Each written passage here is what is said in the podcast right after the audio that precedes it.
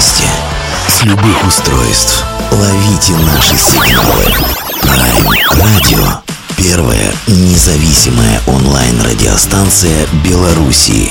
Авторские инсайды и музыкальные премьеры каждый день. PR-радио Бай. PR-радио.бай. Prime Radio. Ваш правильный выбор. Ладно, представим, что я капельку пьян и пишу ей, как Констанций д'Артаньян. В черные легкие дыма набрав, нагоняю ужас, как Говард Лавкрафт. Но она влюблена не в Дюма, не в Лавкрафта. Она влюблена в своего космонавта. Она не из тех, кто использует тормоз. Ее ждет и манит наверх оскаленный космос, чудовищный космос.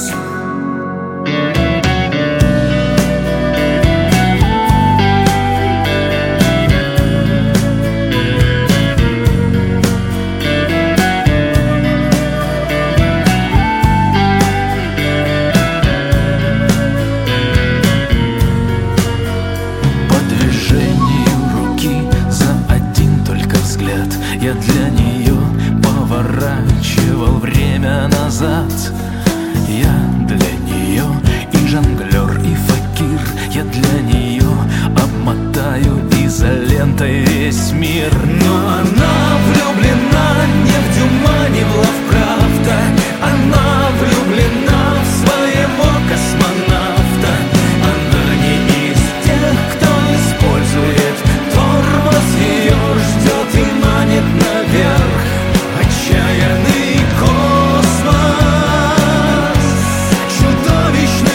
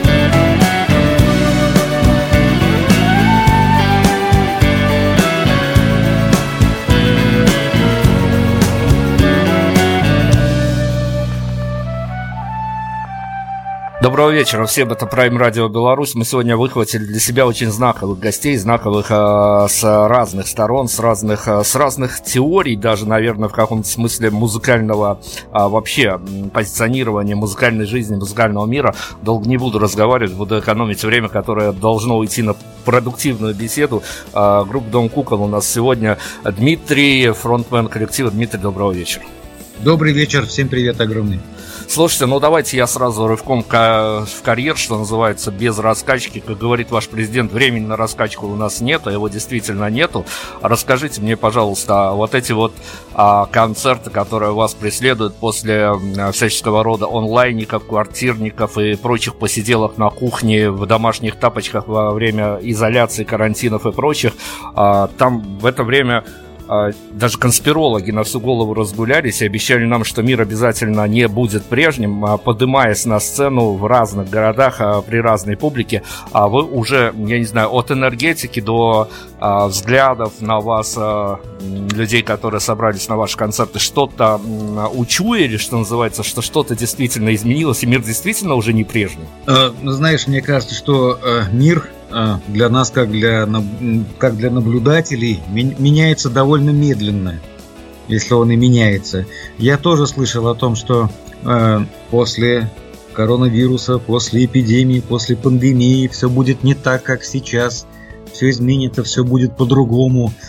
Я бы пока на это, наверное, 5 копеек бы, наверное, не поставил. Мне кажется, пока мало что меняется. Человек такая сволочь, что ему нужно по голове, наверное, как-то сильнее настучать, чтобы он стал умнее.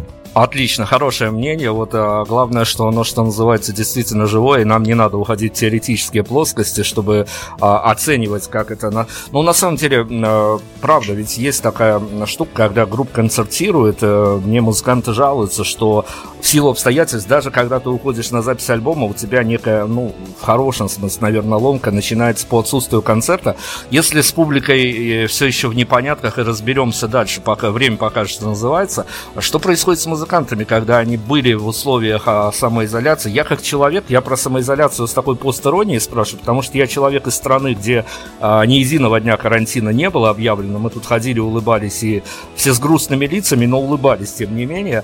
С музыкантами вот какая-то трансформация духовная прежде всего происходит, когда ты какое-то время оторванный от реальности, без живых людей на концертах, но зато освоил формат вот этих вот онлайн-квартирников. Но что касается карантина, то концертов у нас не было практически год. Их, в общем-то, и не только у нас, их, наверное, ни у кого не было. Ну, кроме тех, кто выступает в Кремлевском дворце, наверное, да? Вот, целый год мы не играли. И сейчас где-то, вот я так думаю, что с марта, наверное, как-то стало свободнее, и мы вот поехали. Но, несмотря на то, что был карантин, я как бы... Хочу сказать большое спасибо людям, которые устраивали онлайн-трансляции, причем они были... Это не просто так, знаешь, там какая-нибудь там маленькая камера, да, и люди что-то поют, а на некоторые концерты в Биквине играли концерт очень интересный, было притащено огромное количество всякого разного интернет-оборудования и... Несколько операторов на профессиональной камере все это снимали, потом все это как-то очень, очень хитрым делом все это как-то микшировалось, и некоторые онлайн-концерты вот за этот вот год пандемии, они мне показались очень продуктивными. Один из концертов, например, был по статистике 250 тысяч просмотров, это примерно, я потом пересчитал, это 9 спорткомплексов олимпийский, московский. Вот если вот взять, то есть это, по идее, у нас как будто бы в Олимпийском проходил концерт, вот, и как будто мы 9 раз там выступили. Так что тут как бы есть и плюсы, и минусы. Единственное, что когда работаешь вот эти вот онлайн-концерты, никого не видно, и... Как бы энергия, которую хочется получить от зрителей, от слушателей, она тебе не приходит туда, где ты это делаешь. Вот, поэтому... Но тут же есть еще одна болевая точка с этими онлайн-концертами. Я, честно говоря, ну не то, что был шокирован, но несколько был озадачен, когда у нас самоизоляции не было, и мы цинично, но в хорошем смысле развлекались тем, что созванивалось с вашими московскими, питерскими, екатеринбургскими музыкантами и спрашивали, ребят, как вы там в пандемию, и каждый находил для себя некое... Кто во что гора, что называется. Женя Фетлистов из группы «Конец фильма» прям каждое утро выкладывал песню, потому что он показалось ему, что это вот в поддержку уйдет тем людям, которые на самоизоляции. Кто-то в миссионерство кинулся, кто-то действительно играл домашние концерты в домашних тапочках, выглядело это ужасно. Но самая главная озадаченность у нас вызвала, и у музыкантов тоже, что в отсутствии публики они ощущали фидбэк от комментариев, которые писала им во время онлайн-концерта публика, и комментарии оказались все один деревяннее другого, то есть музыканты были ошарашены тем, какой интеллектуальный уровень у их публики, когда, в общем-то, они натыкались на те же вопросы, которые им задавали 10 лет назад, и ничего нового не случалось. Все-таки ваши впечатления от резко негативного до резко позитивного, какую-то золотую середину можно найти в этих онлайн-историях, чтобы действительно не бросаться в крайность? Вот, знаешь, скажу честно, наверное, не понравится то, что я скажу, но для меня вот время так называемой самоизоляции было абсолютно продуктивно и интересно. Вот. Может быть, это как-то связано, ну, например, с моим расстройством аутического спектра или еще с чем-то, но я почему-то, да, у всех была паника, а я почему-то получал удовольствие. К тому же у меня есть собака большая. А людям, у которых были собаки, им можно было выходить из домов, ну, чтобы собак выгуливать. Вот. С собакой обычно я гуляю раза два, но во время карантина она оказалась настолько нужна всей семье, если не сказать всему подъезду, что с этой собакой гуляли уже все. Он уже просто потом, его Степан зовут, он уже просто под вечер потом отказывался выходить на улицу, потому что у всех карантин, а он гуляет. Вот. А что касается каких-то интеллектуальных каких-то мотивов, я не думаю, что 365 дней карантина как-то сказались вообще... Они сказались, может быть, на нервах на каких-то, а так, чтобы на каких-то интеллектуальных подвигах, мне кажется, нет. Несколько хороших интернет-концертов, действительно хороших, но я бы их больше не хотел играть, потому что живые люди – это всегда живые люди. Но к живым историям давайте вернемся. Вы уже успели отыграть большой, по меркам вашего города, большой концерт у себя на родине. Вот правда, развейте миф. Мне самая большая проблема, с которой мне местные музыканты обращаются, в том, что, ну, это может быть специфика Беларуси, но все буквально не через одного, а, наверное, 99% говорят: обида на свою же родную публику, когда музыканты собирают какие-то клубы у себя в городе, но нет пророка в своем отечестве, и даже у себя на родине, ну, белорусские группы-то точно проигрывают любому, даже среднего пошиба коллективу заезжему, но, тем не менее, как складываются отношения у вас со своими, потому что, ну, свои все-таки своих за героев не держат. Ну, у нас как-то, наверное, наоборот, потому что все казанские концерты у нас получаются гораздо лучше. Я уж вот прям честно говорю, что они получаются гораздо лучше, чем даже там в Петербурге или в Москве. Вот. Почему так происходит, я не знаю. Может быть, это происходит потому, что мы стараемся в Казани не играть часто. Вот. Не приедаться публике. Потому что это рок-н-ролл, и в Казани на самом деле, в Татарстане вообще не так много людей, которые хотят рок-музыку слушать. Да, спасибо за такую виртуальную маленькую экскурсию по вашим концертным площадкам. Слушайте, расскажите мне, пожалуйста, вот кому я к вам с этим вопросом точно могу обратиться.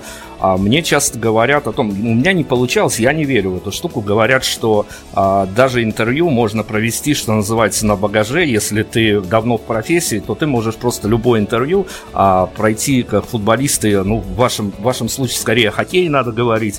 Город хоккейный более, чем футбольный, но тем не менее. Ладно, с интервью можно его провести на багаже, на опыте, я не знаю. Все-таки каждое интервью отдельно взятая история, которую ты проживаешь вместе с героем. Но можно ли фактически, или теоретически, или практически, выбирать, как хотите, как вам удобнее, отыграть концерт на опыте? Ты знаешь, такой хороший вопрос. Я не понял, что ты спросил. Ну, я имею в виду, можно ли оставаться таким хладнокровным, не погружаясь в концертную историю, а выйти и отыграть его на классе, на бэкграунде, на опыте, чтобы, в общем-то, особо не вылаживаться. На этот вопрос ответит Крошка Ру. Да, всем привет. Но я отвечу коротко, я думаю, можно. Все-то думали, что Крошки Ру-то на самом деле нет. А он есть. да, я думаю, можно. Если я правильно понял вопрос, то когда я вообще попал в группу «Дом Кукол», а это случилось год назад, я, в принципе, так на первую репетицию пришел. Ничего не понимая, мне скинули список из 30 песен, сказали, завтра на репе надо. Ну, как бы... Слушайте, ну хорошо, спасибо. Спасибо и новому участнику этой мистической группы «Дом Кукол», который появляется незримым в нашем интервью. Слушайте, ну расскажите мне правду. Я понимаю, что вот я как журналист, я никогда не запомню свое хорошее интервью. Это будет, ну, какая-то хорошая улыбка, хорошее настроение, и пошел дальше работать. Я всегда понимаю, что плохое, провальное интервью у меня будет каким-то такой вехой значимой. Я знаю, в каких я себя обнаружу декорациях, самоедством занимаюсь, чем я буду заедать, запивать это интервью. Расскажите мне, пожалуйста, историю. Ведь вы у меня одна из таких знаковых групп, потому что я, придя в профессию в 2008 году, вот как сейчас помню этот день, встретил самую разгромную рецензию, которую я видел хоть когда-нибудь. Я тогда был еще молод, наивен, романтичен, и я сидел, и я просто не понимал, как такое может быть, когда я видел рецензию, написанную Гуру Кеном, на ваш альбом про 2008 года. Я понял, что, ну, наверное, такого больше я не переживу. Вот скажите, пожалуйста, я понимаю, где я себя могу найти после плохого провального интервью, а где можно найти музыкантов «Дома Кукол», когда с концертом, с репетициями, с альбомом что-то идет не так? Знаешь что, провальных интервью не бывает вообще. Они все замечательные и прекрасные. Моя любимая статья, которая выходила в так, или «Вечерняя Казань», или ты говорил, «Комсомольская правда». В «Комсомольской правде» выходила статья про группу «Дом Кукол». Статья называлась «Барт и три дебила». Представляешь? Это же замечательно. Это же прекрасно. Я примерно себе как-то вот, наверное, так летит и представляю, да. Вот. Сейчас они мне по башке надают, похоже. Вот, так что, знаешь, если в интервью не задан вопрос, почему группа называется «Дом Кукол», и расскажите, о чем ваши песни, то интервью уже удалось. Хорошо, но если нам не удалось вас развести на вашей геолокации, если что-то идет не так, то расскажите, пожалуйста, если бы вы для себя, вот всей команды, ментально почувствовали, что отыграли, ну, близкий по идеалу концерт. С вашим местоположением понятно, вы шифруетесь, но в идеальном мире, при идеальном вашем концерте, куда бы вам хотелось, чтобы зрителей на выходе ноги несли, что бы они делали в ближайшие полчаса, час на выходе после отслушанного вашего концерта, в вашем представлении, опять-таки? Честно скажу, пока нас все устраивает. Хотелось бы, ну, как всегда, человек — это такая сволочь, которой все время хочется больше, причем больше всего, поэтому нам тоже хочется больше, но пока нормально. А про то, что, как бы, в контексте твоего вопроса, был очень интересный концерт в Санкт-Петербурге, когда... Это такая питерская, как-то неправильно сказать, мода, наверное, да? Но такая традиция на концертах, когда если коллектив очень понравился, зал на концерте начинает ложиться, начиная с первого ряда. Сложно, да, объяснить словами, как это, да? Лена мне кивает, говорит, флешмоб, да? Это, короче, вот вы, например, играете концерт, на сцене вы его заканчиваете, у вас звучит какая-то там финальная песня, зрители в зале понимают, что это финальная песня, и, начиная с первого ряда, вот как они стоят у сцены, они начинают ложиться на пол. В конечном итоге со сцены наблюдаешь, что перед тобой на полу лежит весь зал. Вот. Когда я увидел это первый раз, я немножко испугался. Я подумал, что, не знаю, может кому-то стало плохо в первом ряду, а потом кому-то во втором, а потом кому-то стало плохо в третьем, а потом в четвертом, а потом всем стало хорошо, и весь зал лежал на полу. Вот это вот круто. Ну, дайте я еще уйду немножко совсем в теоретическую плоскость. Я заходил последний раз на этот вопрос в обсуждении с Вадимом Демидовым, когда мы с его группы «Хроноп» презентовали совершенно недавно вышедший альбом, но тогда я в силу обстоятельств не дожал этого вопроса. Слушайте, опять-таки, я не знаю, я как журналист, конечно, вот в чем прелести профессии журналиста, и как вы-то точно об этом знаете, что есть прелесть в том, что ты не знаком со своей публикой, то есть ты ее можешь идеализировать до понятных тебе размеров, ты с ней вряд ли когда-то столкнешься.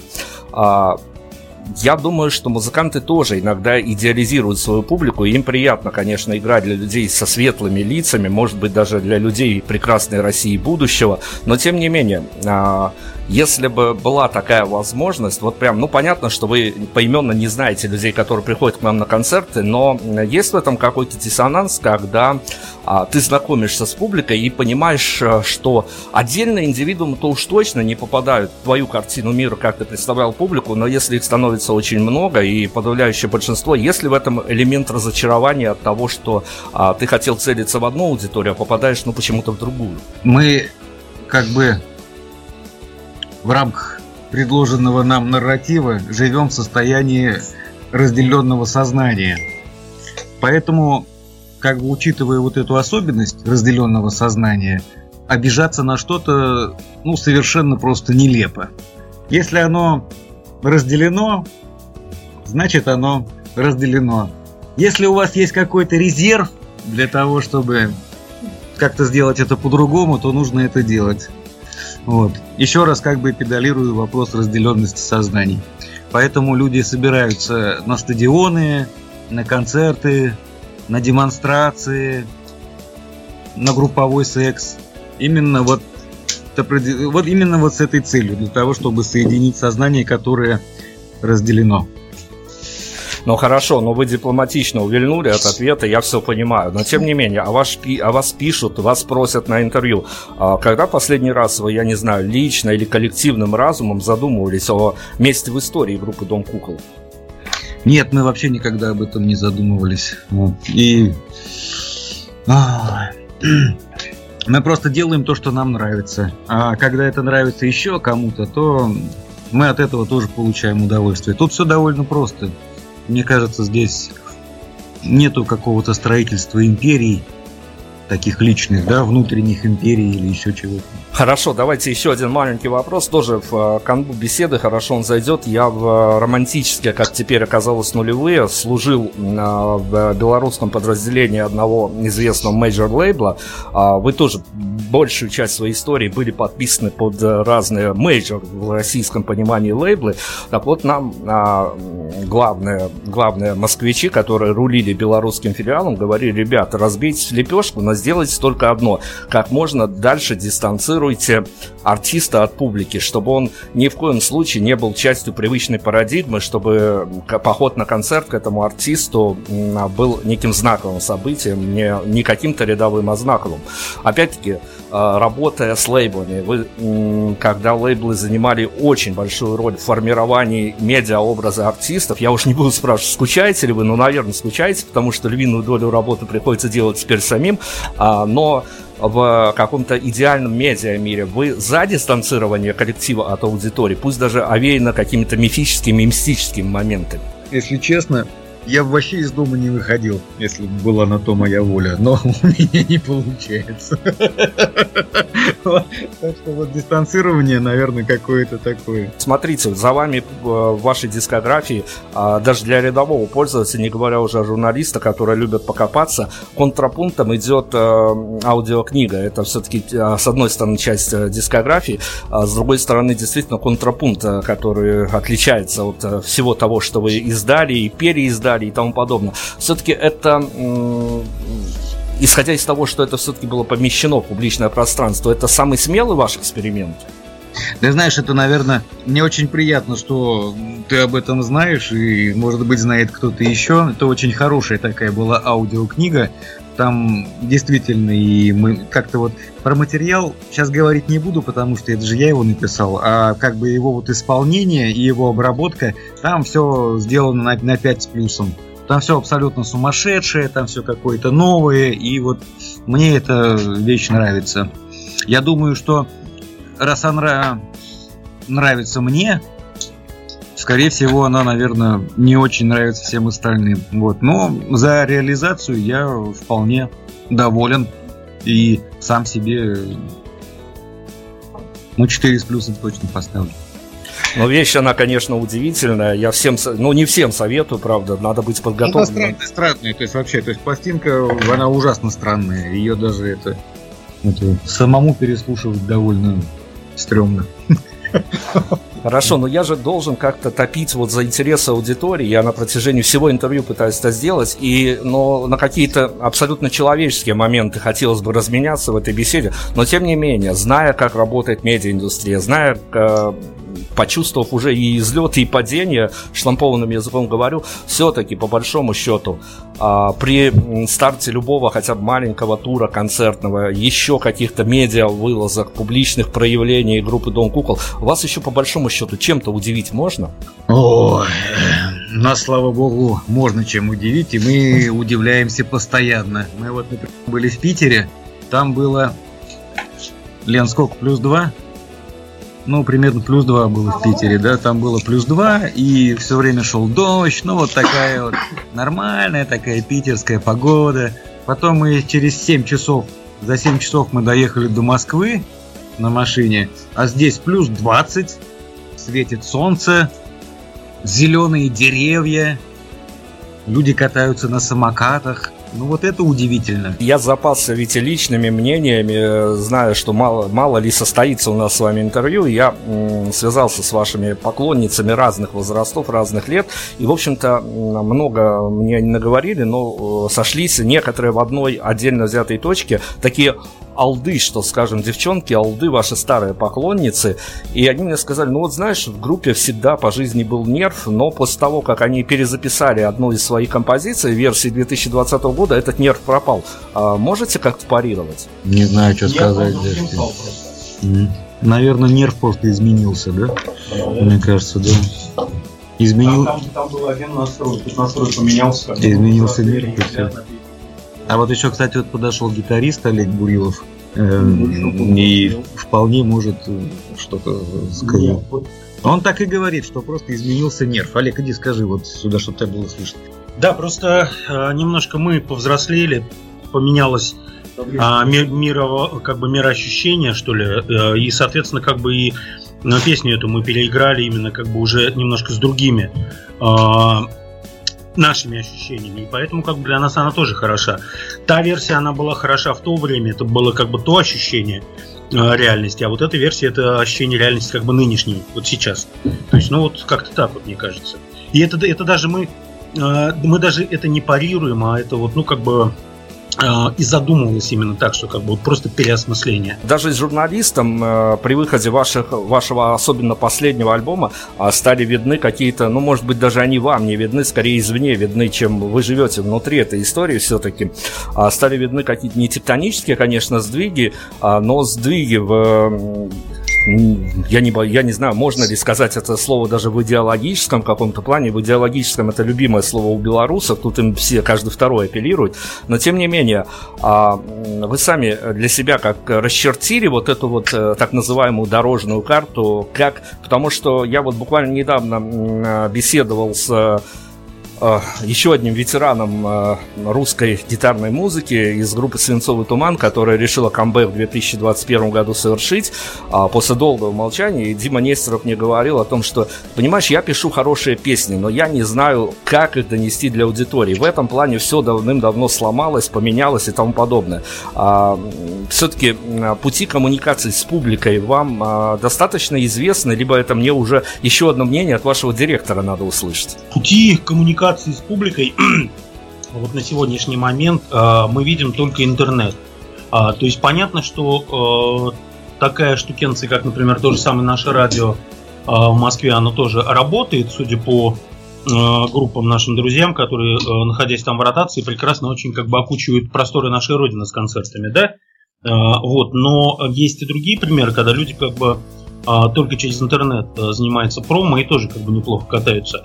Вот, по поводу альбомов, по поводу тектонических сдвигов там и прочих, тут скорее я могу ответить так, что лично, вот мое мнение, если группа пишет 3 подряд одинаковых альбома, то эта группа умерла.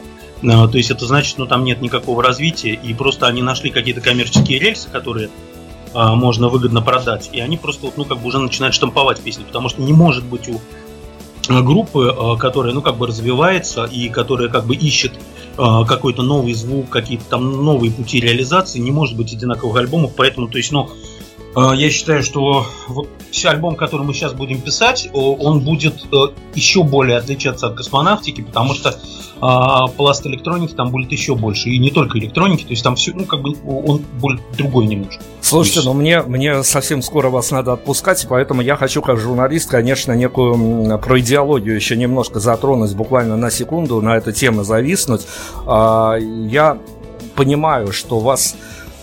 Ну, при любой удобной оказии, конечно, буду звать на радио, и вы частями группы, целой группой ходите на радио. Вот в этой истории, наверное, тоже должно быть место хоть какому-то празднику. Я понимаю, что часто приходится отвечать практически на одни и те же вопросы, практически одними и теми же ответами. Тут можно тоже не заморачиваться. Но все-таки по какой-то внутренней идеологии у группы «Дом кукол» на май 2021 есть коллективный вопрос, на который бы хотелось публиковать, лично выразиться, а его до сих пор не задали, возможно, еще и в ближайшие пару лет не зададут.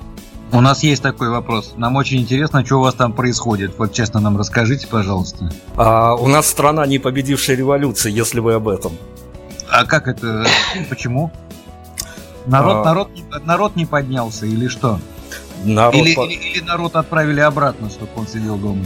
Я вам могу на этот вопрос очень хитро ответить. Дело в том, что мы в Беларуси, каждый второй в Беларуси знает, что Беларусь — это полигон для испытаний того, что случается через год-полтора у вас. Поэтому я вам могу ответить: поживете — увидите. Угу. Это интересная тема. То есть то, что происходит у вас, у нас произойдет где-то примерно через год, да? Ну, к 2024-му, я думаю, точно произойдет. Но вот если вы можете представить целую страну, есть такое слово белорусское, очень хорошо охарактеризовывающее ситуацию. Слово звучит «обыяковость». То есть все люди обыяковые. То есть они в депрессии, в расстройстве, не знают, что делать дальше, не знают. И главная задача, как можно было проиграть историю, когда на улицу города выходит 300 тысяч человек и ничего не происходит. Наверное, мы сейчас тут местами меняемся. Нам просто очень интересно и услышать это от человека, который там. И сейчас как бы за нами еще и никто и не следит, о чем мы разговариваем. Поэтому мне вот как бы интересно, как бы вот ты вот как местный, да, вот скажи, ты видишь какой-нибудь американский след в этом? Желтый след вот этот вот американский. Ну, если я отвечу «да», то на завтра я могу подавать резюме на канал «Россия-1» и ждать, что мне ответят точно, потому что это уже из области не то, что даже конспирология, это проплаченная конспирология. Никаких следов, кроме того, что есть один большой след о том, что нельзя за неделю, за две перечеркнуть ту историю, которая длилась 20 лет, это утопия, а никаких следов больше тут нет, это точно. Смотри, знаешь как? Мне кажется, что... Смотри, вот я правильно сейчас скажу? У граждан, у жителей Белоруссии нету уверенности в завтрашнем дне и доверия к правительству. Правильно? Нет уверенности в завтрашнем дне, потому что все хотели строить завтрашний день сами, но им всему народу указали на их место. Совершенно вот. Верно. Отсюда возникает недоверие к власти. Автоматически оно отсюда получается.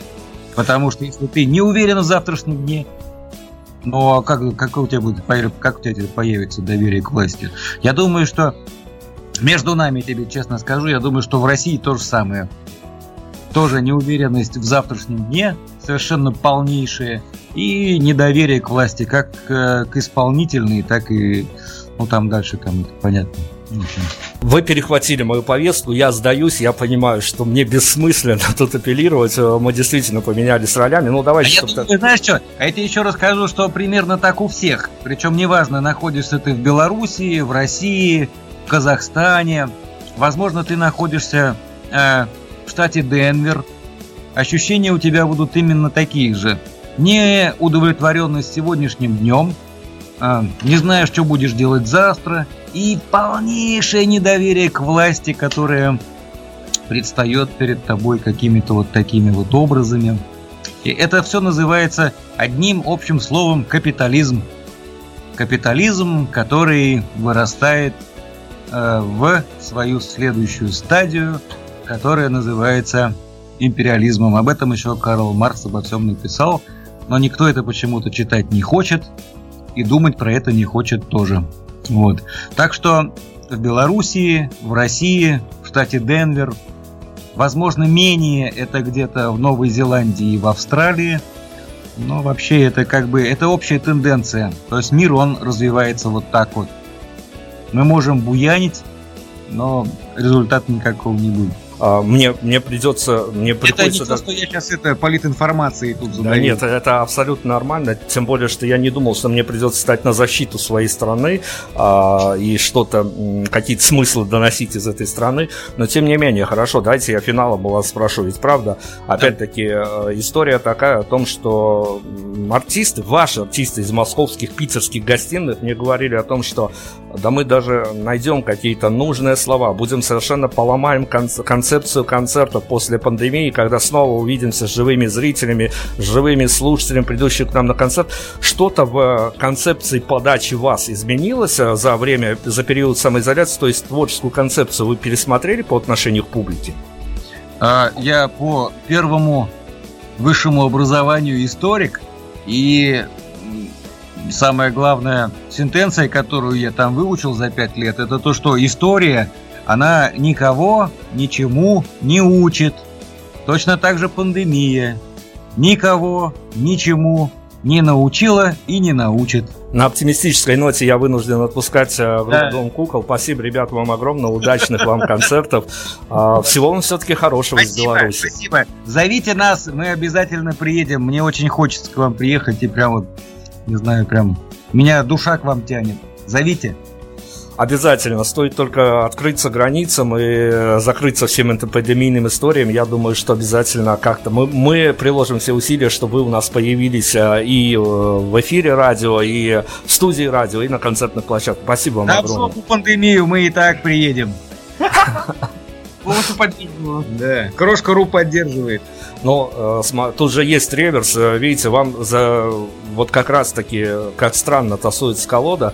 В Беларуси только 2 недели назад, понимая, что вторая волна, в Беларуси ограничили. То есть до этого можно было набиваться полным залом, а только 2 недели назад ограничили 30%, от 30 до 50%, и все концерты отменились резко.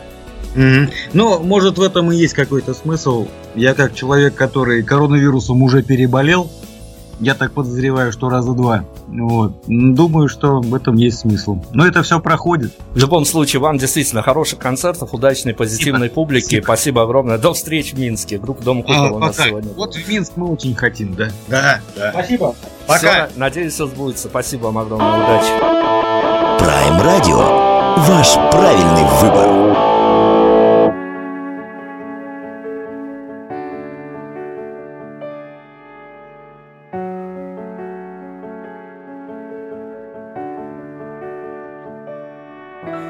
Таня, я поборол все мечты и желания.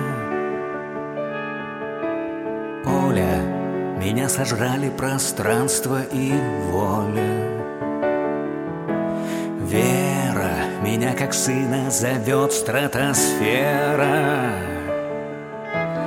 Женя, я в перманентном процессе скольжения. И больше нет никаких нас. Убейте этот джаз, убейте этот джаз. Нет никаких нас. Убейте этот джаз, убейте этот джаз.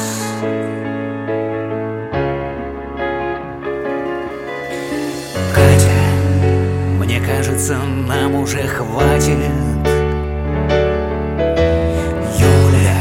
Задушили сугробы июля. Света, нам не дотянуть до рассвета. Мэри, вокруг снега и потери.